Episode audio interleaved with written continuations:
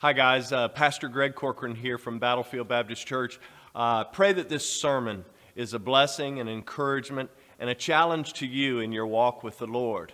Additionally, I just wanted to say that if we here at Battlefield can ever be a blessing to you, please don't hesitate to contact us. And the best way to do that is through our website at battlefieldbaptist.org. Again, I pray this sermon blesses you, encourages you, and uh, that you'll fall more in love with God, more in love with His Word, and more in love with people. Let's go to the Lord in prayer, and then I'm going to invite uh, Brother Eddie up to uh, speak to us this morning and that uh, he would share what the Lord's laid on his heart. Father, we thank you for the song that we have just sung. We're certainly reminded that we need you each and every hour. So, Lord, I pray in the quietness and the stillness of this moment God, that you would reflect on the songs that we just sang and that you would be pleased with our singing and our worship. Lord, I pray that you would be with us, God, as a people, that we might represent you well today, that we would represent you well throughout the coming week. And Lord, as we've lifted up the, the prayer requests, certainly, Lord, you have heard them, you have known them before we even uttered them because of your greatness, because of your goodness and mercy, Lord. We know that you have heard these requests, and certainly, Lord, we trust and believe that you will answer according to your will in each and every situation. Lord, give us the grace to understand things that we don't, and Lord, give us the stamina and the strength to continue to walk, to run, and to soar, as we discussed last week. Lord, I pray that you would uh, continue to watch over Brother Eddie and Miss Sarah and um, and, the, and Miss Rita and the ministry that you have given them there in the Virgin Islands and St. Thomas. And Lord, that, uh, that they would both feel your presence today, God, that they would be reminded of how much we love them and how much we appreciate their faithfulness. Lord, I pray that you'll use your word to speak to hearts and lives today, and God, that you'll flow through Brother Eddie in a very mighty way. Lord, we'll be careful to give you the praise for all that you'll do, Lord. We look for folks to be saved, we look for lives to be changed, and Lord, we believe that you're able to do this. And so, Lord, we pray this in the precious and powerful name of your Son, Jesus, with great anticipation of what you'll do, and for his sake, amen and amen. Would you all welcome Eddie Arundel one more time as he comes this morning?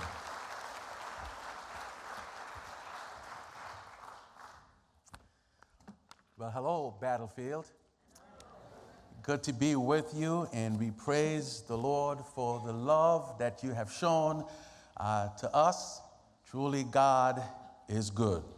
I want to start off uh, today by just uh, beginning with a testimony. Uh, I got saved as a young child. I believe I was about nine years old, and so did Rita. Wave your hand there, Rita. Praise the Lord. Uh, we got saved as children. And we got saved as a result of the work of missionaries. And so I came to Virginia in the early 80s to attend Bible college and didn't go back. And so um, there was not a need at the time to go back. And um, we thought about it, we prayed about it a couple of times, uh, but never did until 2018, uh, we transitioned back to the Virgin Islands to help out the work. And the motivating factor there is uh, we determined that most of the pastors in the area were 60 years or older, and there are not enough young people in the pipeline to pick up where they uh, left off when, when they would retire. Um, and so God burdened us to go and help out a little bit to win some children, to win some young people uh, to the Lord and, and see we can disciple them and, and train them and, and get them involved in ministry and, and exposure. And uh, Rita and I have been in ministries all our lives.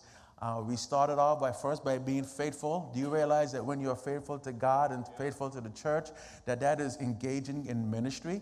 Because that's where the Spirit of God works, that's where He speaks, that's where He moves, that's where He convicts, and that's where He calls.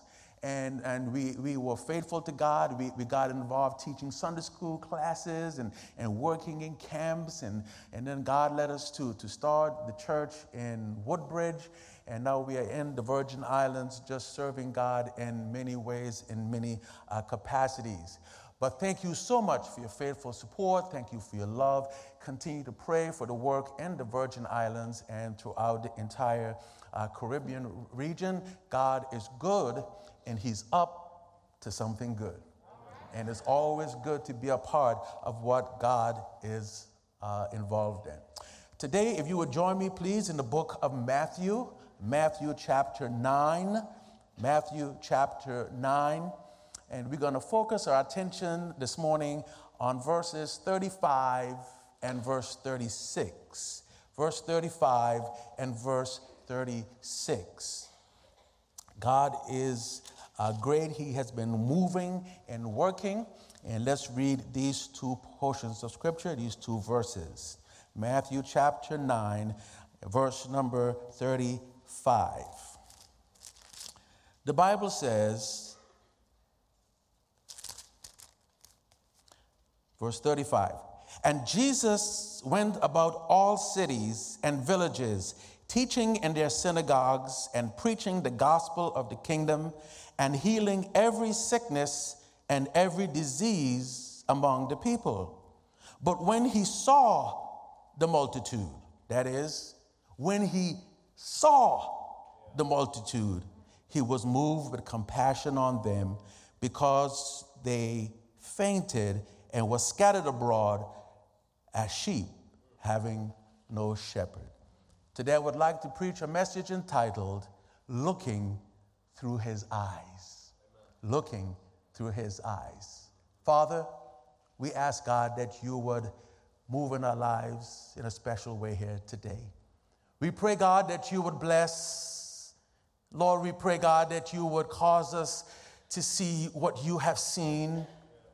We pray, God, that you would call, and Lord, that we would respond. So, Lord, have your way in our midst today. Speak, convict, encourage, open eyes, open hearts. And Lord, we'll give you all the praise and all the glory. And it is in your wonderful name we pray. Amen and amen. Looking through his eyes. In verse number uh, 35, and in fact, in the entire chapter, let's do a little uh, uh, contextual analysis so we can get a background of what was happening. In uh, chapter 9, the first part of chapter 9, verse number 1 to 8, we saw where Jesus healed a paralyzed man. This is indicative of the needs of the people and that they needed God. They needed to uh, Jesus to save them, to heal them, to empower them and here we see in verse number one uh, to verse number eight how that Jesus healed the paralyzed man. Then in verse number uh, 18 to 19 of chapter 9, we see how that Jesus healed the leader's daughter that had died. Uh, while Jesus was doing ministry and he was preaching and he was teaching and he was traveling about the place, uh, this leader's uh, daughter died. How tragic. But it happens and we experience the same thing. Also in chapter 9, verse 20 to 22, we see how that Jesus healed a woman that had an issue uh, with the blood and she had a problem, she had a situation. But Jesus, being compassionate and Jesus being concerned, he went and he healed. But this was only indicative of the power that Jesus had because Jesus can do more than healing the body, he can heal the soul. We see how in verse 23 to verse 26 of chapter 9 that eventually Jesus healed uh, uh, the daughter. He, he, he raised her from the dead. Again, this was to highlight Jesus' ultimate power, that he's all powerful and that he had power not only to heal, but to raise from the dead. One day we will die. The Bible tells us all in Christ will be raised together with him, and we shall be translated and we shall go up to, to, the heavens with Jesus. And so we will be with him forever and ever. But there are a lot of people that have not met him yet. There's a lot of people that have not experienced God's saving grace, and that's where you and I, that's where we come in and taking the gospel and sharing the gospel. We see in chapter 9, verse 27 to verse 30, how that Jesus healed the blind men, opened their eyes that they can see. But this was again indicative of the spiritual sight which they needed, the spiritual sight that humanity needs. And we are blessed that God has called us, not just me, but everyone here at Battlefield. We are blessed to take the gospel to those who have never heard. And there is a tremendous blessing for us. And then chapter 9, verse 32 to 34, we see how that Jesus cast out demons. You see, the devil and demons, he pesters us, he harasses us, he, he wants us to not serve God, he wants us to not be a witness, he wants us to be idle, doing nothing. And here we see how that Jesus had ultimate power even over the demons. What a mighty God we serve. So we now come to verse number 35, chapter 9, verse number 35. And watch this. We begin in verse 35, and it says, And Jesus went about all the cities. Notice all the cities. These were the popular places. The popular places were the epicenter of activity and action. It was the popular places were the hub of commerce and trade. The popular places were the gathering point for arts and drama and more. So Jesus went where the people gathered. He was a man on a mission. And Jesus went about all the cities, but watch this, and the villages. These were the poor places. And in the poor places, or in the countryside, there was a simplicity of life, a simpler way of living, but yet Jesus went to where they were. The poor places focused more on family and farming. But Jesus was concerned about them and he went to poorer places, were, were, were stronger. They had a stronger connection with family. And Jesus went to reach them. By the way, wherever we were when we got saved, Jesus came and saved us. And Jesus went about all the cities and the villages, teaching in their synagogues. These are the public places. And in the public places, get this mic going here. Getting too excited and knocking it off here.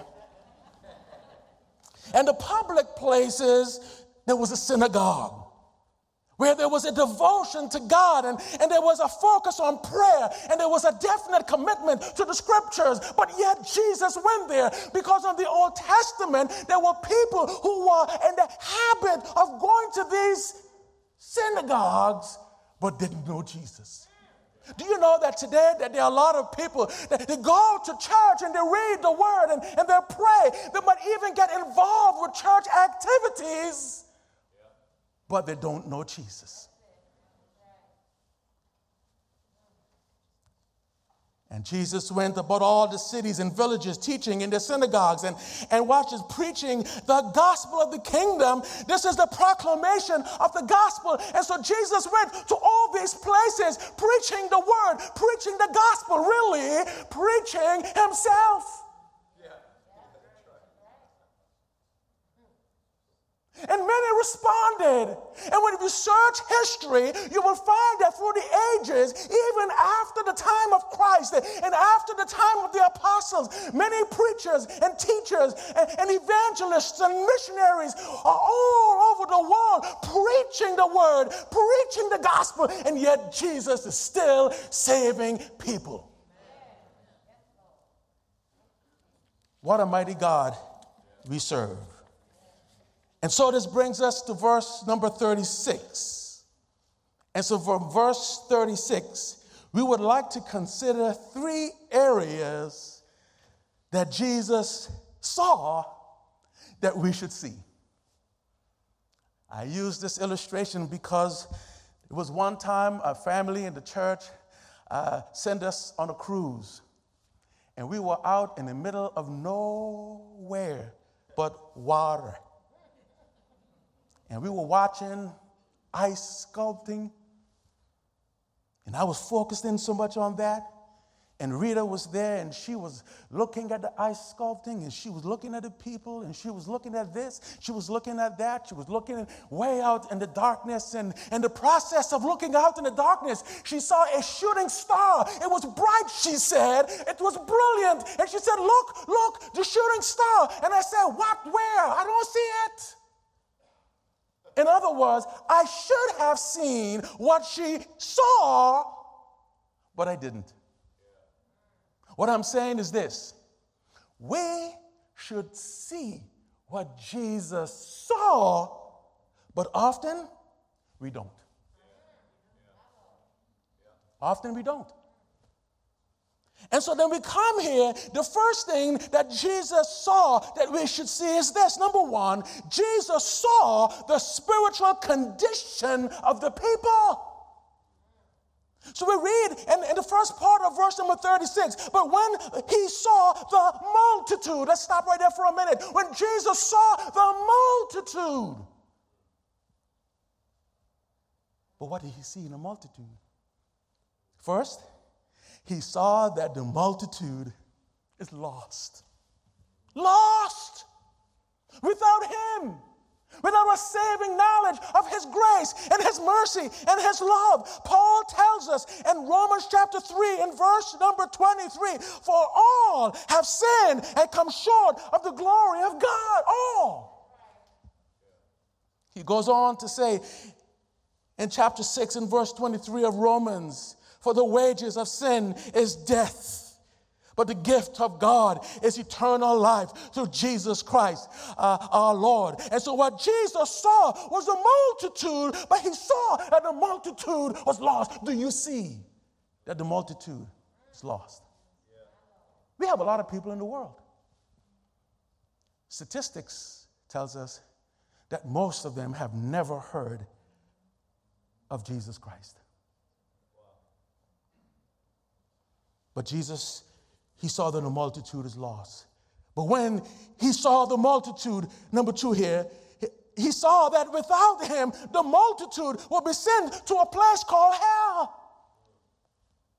That those who die without Jesus, that is, those who die without re- believing the gospel and receiving Him and getting forgiveness of sin, when they die, they will go to a place called hell. The Bible tells us in Luke 19 10, for the Son of Man, that is Jesus.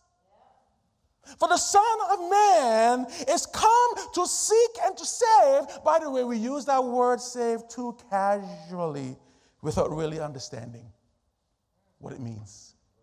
So when it says here that for the Son of Man is come to seek and to save that which was lost, what are we being saved from? Trouble? Not necessarily. Problems? Not necessarily. But when he says that we, by the way, when we say that we are saved, what are we saying? We are saying that we are saved from the penalty of sin. What is the penalty of sin? Cast into hell separation from God. And so when Jesus looked at the multitude, he saw that they would be sent to a place called hell. Also, number three, uh, that without him, they would be cast into the lake of fire. This is serious business. We read in Revelation chapter 20 and verse number 15, uh, and whosoever was not found written in the book of life was cast into the lake of fire. Look at that word cast. It literally means to cast away, to toss out. Like when we have trash and trash time is coming, we toss it, we throw it away, we cast it out.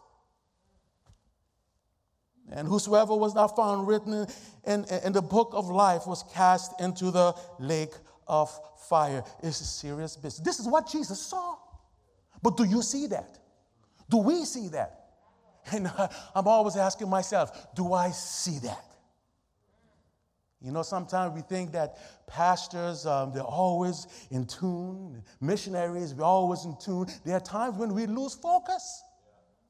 And we have to commit and, and recommit, and we have to see God's face. And, and there are times when we have to pray and, and, and, and cut out of our scheduled times to pray and fast and, and, and seek God's face and, and His will in our lives. We ought to do that from the pastor all the way down.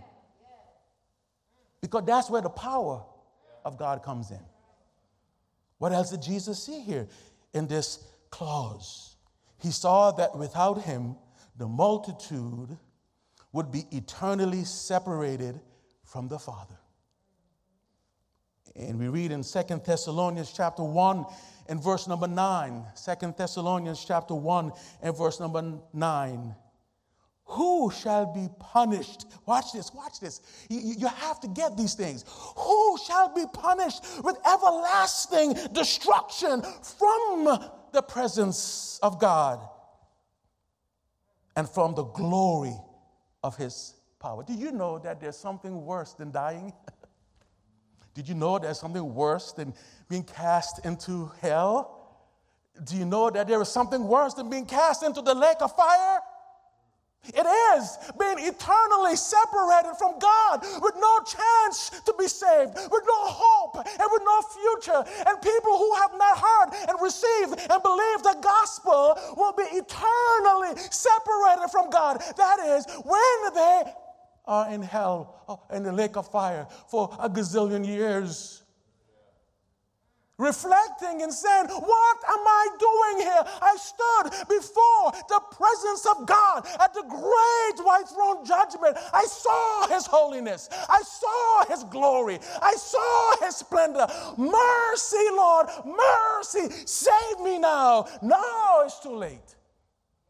Too late, too late shall be the cry for many. And so Jesus saw the spiritual condition of the people. We too should see the spiritual condition of the people. But watch this. Number two, the second thing that Jesus saw, not only Jesus saw the spiritual condition of the people, but number two, Jesus, what Jesus saw affected him. What he saw affected him. Many years ago, Rita and I went to St. Martin for a vacation, and I was at my brother's house. And from his house, we can look over across the distance and saw approximately where we lived. And we saw a fire. I mean, it was a huge fire. I mean, it, it, went high, it lit up the sky with a bright red orange.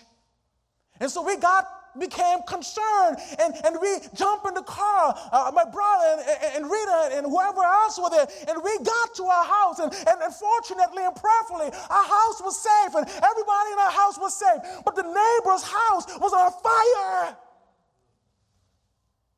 This one lady worked two jobs by the way, a lot of people in the islands work two and three jobs just to make ends meet. Yes, it is a tourist destination.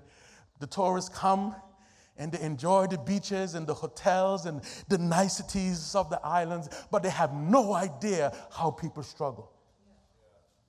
And so this lady worked a job in the daytime, and in the nighttime, she had a part time job at the hotel, and she didn't have someone to watch her children. She couldn't afford a babysitter, so she left her kids in the house. There was no electricity. Well, there is electricity there, but she couldn't afford electricity, so she was burning candles. And while the little boys were asleep, it was windy, no AC, no power, no AC equals hot. And the wind blew the curtains and blew the candles over, at least one of them, and it caught fire. Neighbors called 911, rescuers came, and by the time they got there and to pull the little boy out and pull all of them out, they determined that the boy was dead. He had burnt alive in the fire. And all night, I kid you not, all night, that lady cried and I'm not talking about the, just a crying. I'm not talking about a sobbing crying either. I'm talking about a loud, yelling, screeching cry all night. So much so, we couldn't sleep, knowing what happened and feeling her pain. What I'm saying here is this if we don't do what we have to do, if we don't allow the condition of people and their future condition to affect us, people will continue to die and go to hell. And so, what Jesus saw affected him. The second part uh, uh, of this verse, but when he saw the multitude, watch this. this is good. He was moved with compassion on them. In other words, what we see in our life, what we see in our neighborhoods, what we see in our country, what we see in, in, in, this world that's going on, all of the evil, all of the wickedness, all of the ungodly, the condition of the people, it should move us with compassion to do something about it.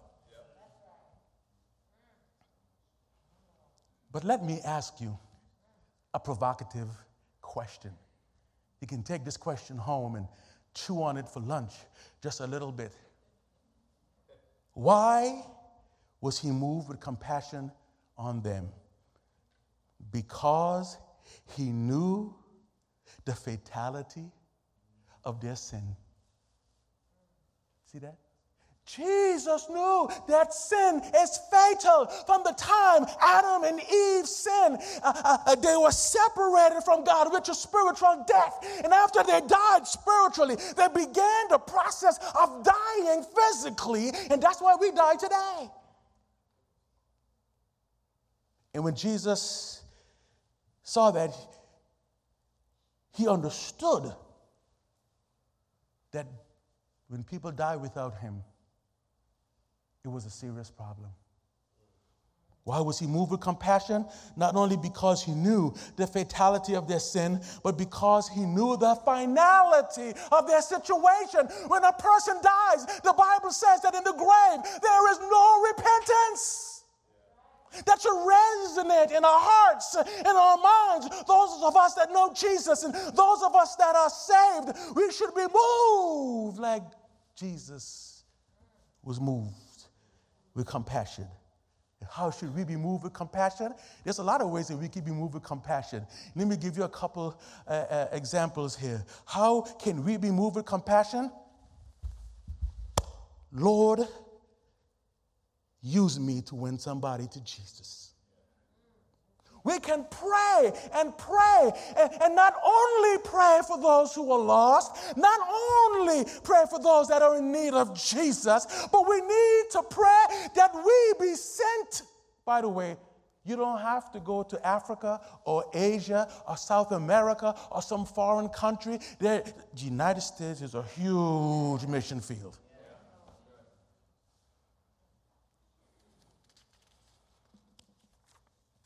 Let's go to this one here.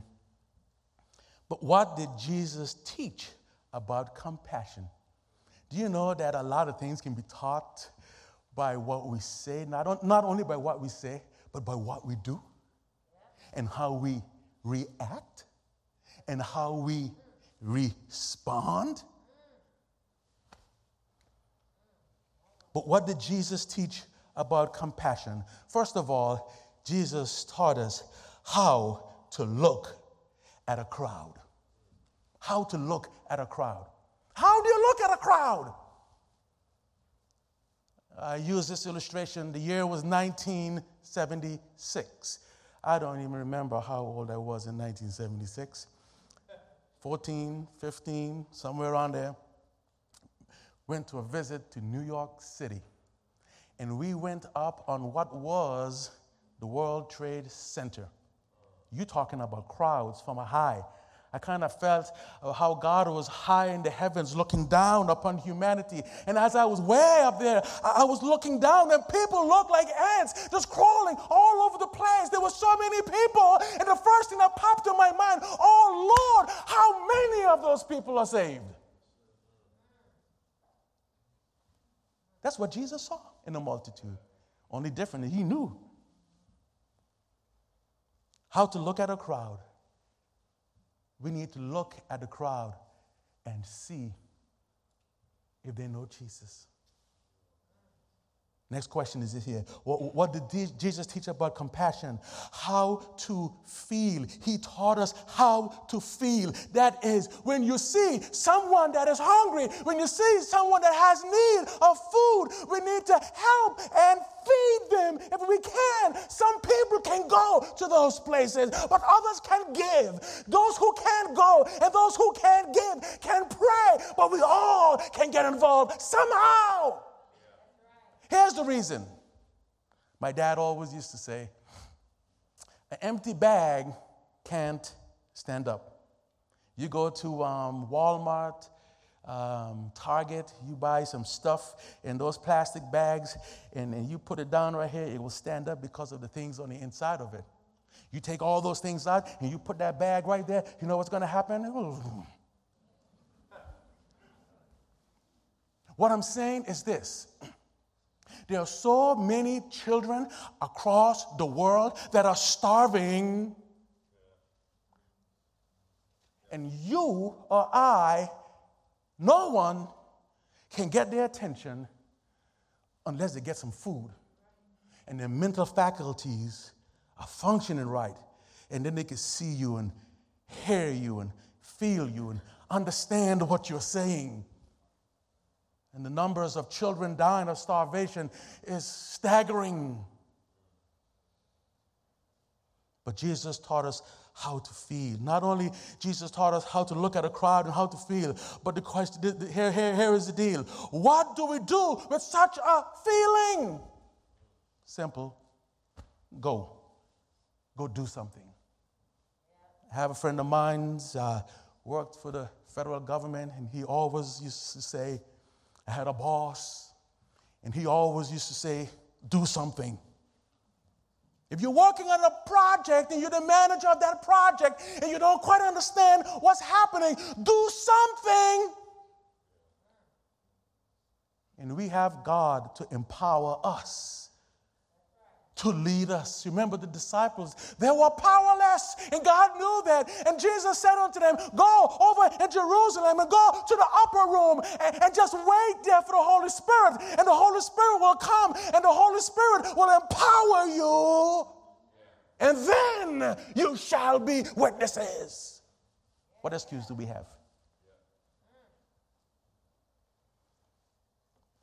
Number three, number three, quickly here. What Jesus saw concerned him. What Jesus saw concerned him. That is, the multitude was being led astray. We go to the second part of verse 36. Because they were confused. That is, the people were burdened down with religious rites and traditions. Well, this is the way that you get to heaven. You need to keep the Ten Commandments. You need to do good. You need to do this, and you need to do that. You need to work for me. You need to serve me. Nonsense.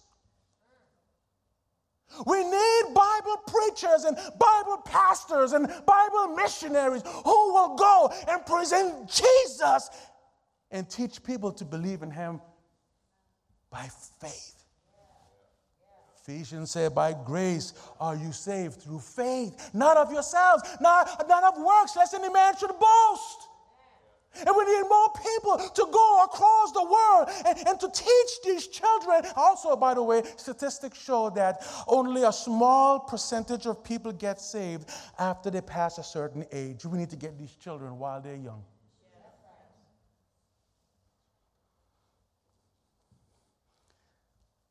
Because they were confused. But watch this, underline this word helpless. Because they were confused and helpless. The people were tired and weary of being neglected spiritually. You ought to praise God you're in this church. This is a church that preaches the word. This is a church where you are loved. And we know that not only because we know your pastor, but when we walked in this door, we felt nothing but love. Sometimes you go into a church and it's just cold, but not so. It's warm, and thank you for that love, and thank you for, for, for that uh, uh, greeting, and the love comes right back at you. It's the love of God. It's the love of God. But the people were neglected.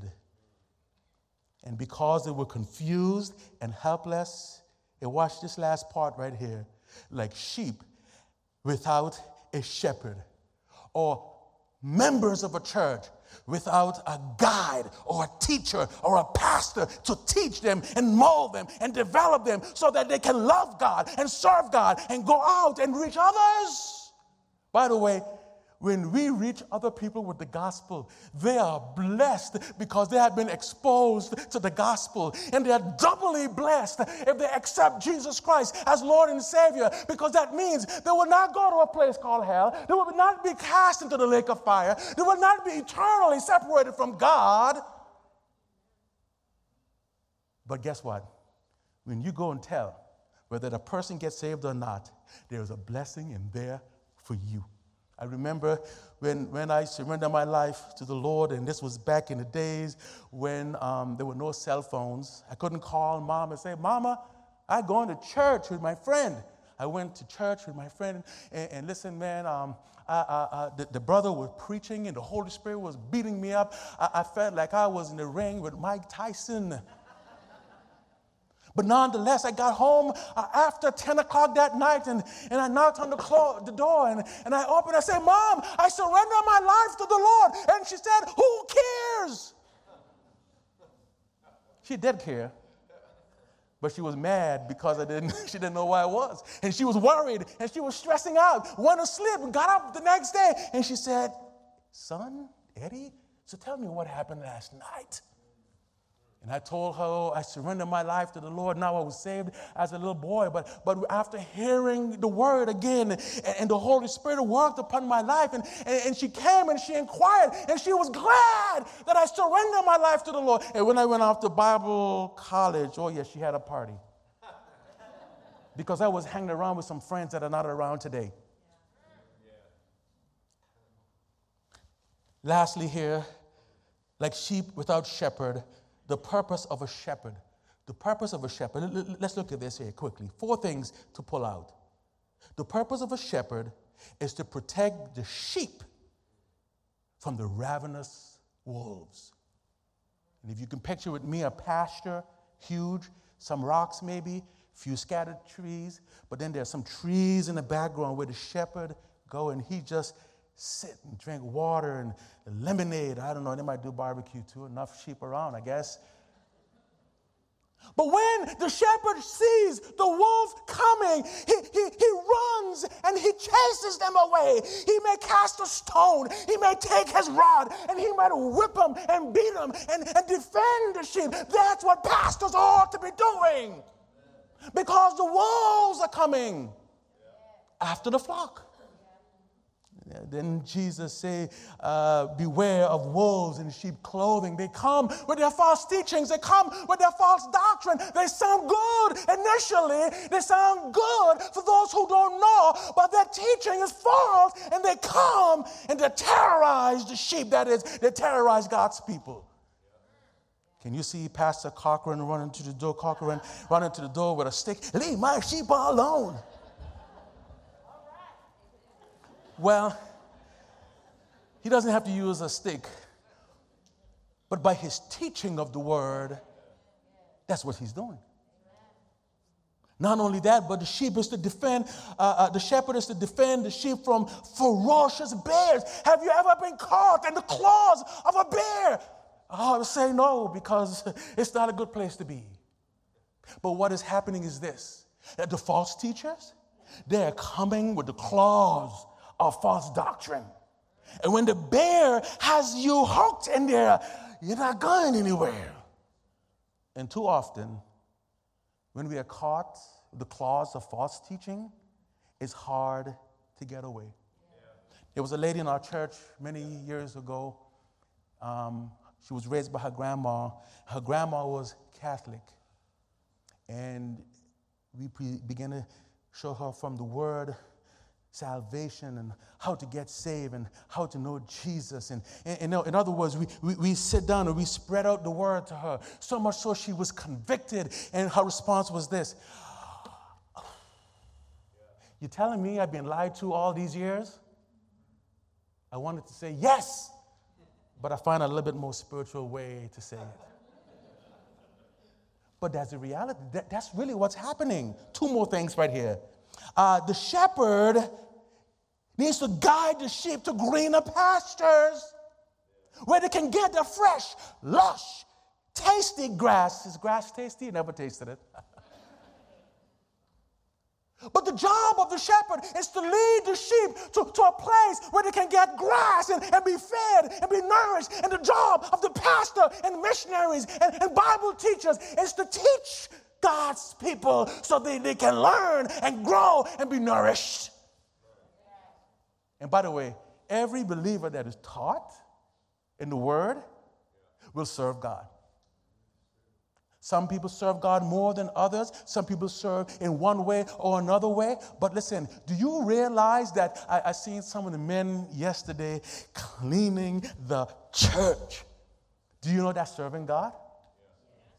From the pastor all the way down to whoever, when you are committed to the church of Jesus Christ, when you're committed to God, whatever you do for His honor and for His glory, when you stand before Him, you will reap at the judgment seat of Christ. My charge and my challenge to you is this keep on serving Him.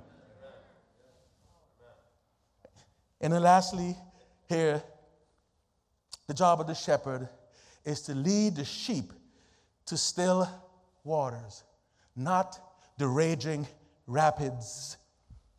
The sheep goes but the raging rapids and, and put the two front feet in the water and put the heads down to, to, to get some water. The, the water might perhaps wash them downstream, but the shepherd would, would lead the sheep. No, not over there. There's a huge waterfall over here. If you go that way, you're going to get washed downstream. Come over here, and I would lead you over here and where you can drink and enjoy and live. But too often, when pastors preach and teach, sometimes people that don't want to be led, we leave that one alone. Let me wrap up with this right here. Looking through his eyes, what Jesus saw. What Jesus saw was this. He saw the multitude from Afghanistan to Argentina, from Belarus to Bangladesh, from Cambodia to Cameroon, from the Dominican Republic to Denmark, from Egypt to Ecuador, from France to Fiji, from Guatemala to Ghana, from Hungary to Haiti, from Iran to India, from Jamaica to Japan, from Kazakhstan to Kenya, from Laos to Lebanon, from Madagascar to Malaysia, and yes, from the United States to Ukraine, Pastor.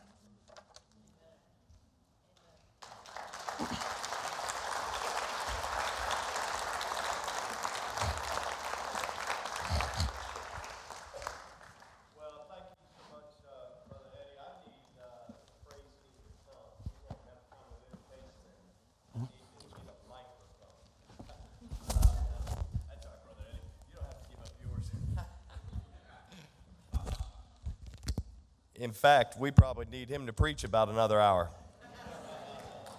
Amen? I got it. Thank you.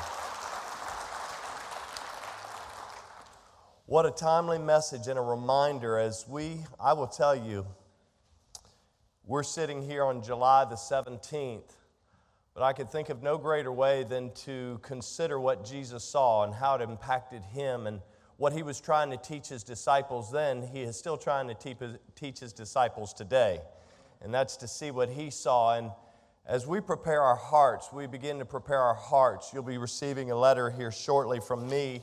As I always do in the summer months, I send out a letter in advance of what we dub around here missions revival.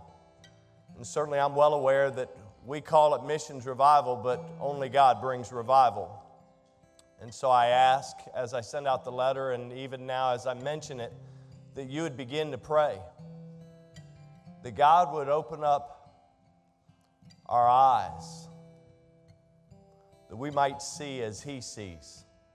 I remember years ago, we used to do displays, missions displays, and build monstrosities, 25 by 25 foot quadrants, and and this, when we had the old hotel, each of the children's Sunday school rooms were built to, to replicate either a, a, a theme or a country. I remember one year that uh, my wife and I, this was before I retired from military and went to Bible college, we were leading the young marrieds class, and Ron and Letitia Brooks were helping us as assistants, and the Lord had blessed. And I remember I asked one of our young men who had the ability to do art, young man by the name of Dave Wolfrey. I asked him to paint an eight foot by eight foot portrait of what, unfortunately, fortunately, whatever we have come to, uh, you know, it's that, that typical picture of Jesus. I believe we're all going to be wide eyed when we see Jesus. He's not going to look like the model that we think. But our display that year was not a country, it was a theme. We literally put that eight by eight picture up and we angled it like this. Some of you are shaking your head, you remember it. And everywhere you went in the gymnasium, you could not escape the eyes of Jesus. The way that he had painted that portrait, you remember? The way that he had painted it, and God had gifted him with that ability. Everywhere you walked in the gymnasium, when you went, if you went over to visit this country or you went over to go through this display or this display, everywhere you went, you turn around and Jesus was looking at you. And hence the title of our display was Can You See What Jesus Sees? The message today is just as true as it's ever been. He loves you. Jesus loves you. Maybe you're here today and you've never heard that before. Can I tell you that He loves you? Yes. We could talk about He's a God of justice, He's a God of, of holiness, and on and on. And certainly, men, we ought to be holy because He is holy. The scripture says, Be ye holy as He is holy. But it all begins all the way back before the foundation of the world. God knew. We can talk about His knowledge, His foreknowledge, and, and on and on, and we can debate those things till we get tired ourselves. But the reality is, yes, He knew who would trust Him. But He sent His Son to die on a cross for your sin and for my sin and for the sins of the world. For all who shall call upon the name of the Lord, Scripture says, shall be saved. And so, if you're here today and you've never trusted Christ, you're watching online and you've never trusted Christ, could I encourage you? The message is very clear. When Jesus looked and he understood the fatality of their situation, the finality of their situation, and he looked on them as sheep having no shepherd, he was moved with compassion they fainted and, and they were scattered abroad. And, and he was trying to teach his disciples what he's trying to remind us today that somebody must tell them that Jesus loves them and that he died for them so that they could be forgiven of their sin, so that they would never be eternally separated from God, but they, they would enjoy eternal life. If you've never, ever called out upon the name of the Lord, I pray that you'll do it this morning. I pray that the Holy Spirit of God is speaking to you. The Word of God has been preached. We know faith cometh by hearing, and the hearing by the Word of God. And so, if you've never trusted Christ, I pray that you'll do that during this time of invitation. If you're here and you're a believer, I pray that this has started to stroke a little fire inside of you as we prepare for our missions revival. We'll be welcoming missionaries from all around the world during that time. And it's a wonderful opportunity to encourage them as I thank you for encouraging the Arendales today. But it's also a time for us to refocus on not only the mission around the world, but the mission right here in Northern Virginia. And as I look around in this room, I'm reminded that there's still room in the inn. Look to your left, to your right. There's still room for other people to join us in this worship service. There's still room for people to be saved. There's still room for lives to be changed in God's economy. And so let's be faithful to tell them the good news, the gospel of Jesus Christ. Would you, would you do that with me? Would you say amen, Pastor? I'm to I'm gonna, I'm gonna do my best. I'm to ask God to give me wisdom. I'm to ask God to give me strength. I'm to ask God to give me courage to tell somebody that Jesus loves them. Would you do that?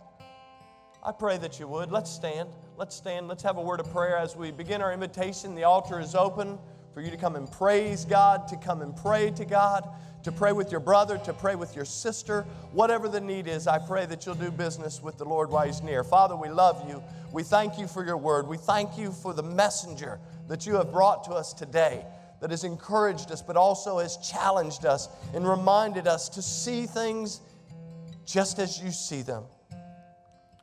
And yet, sadly, oftentimes, as he mentioned at the outset of his message, we don't. Lord, help us not to be carried away with everything else that is going on in this world, but to get carried away with you, to set our affection on you and not on things of this earth.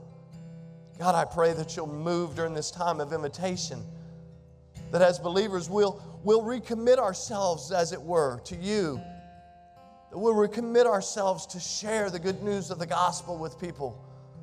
God, I pray if there's somebody that doesn't know Christ, that they would give their life today, that they would turn, turn from doing things their own way, recognize their need of a Savior, repent, and receive Christ as their Savior today.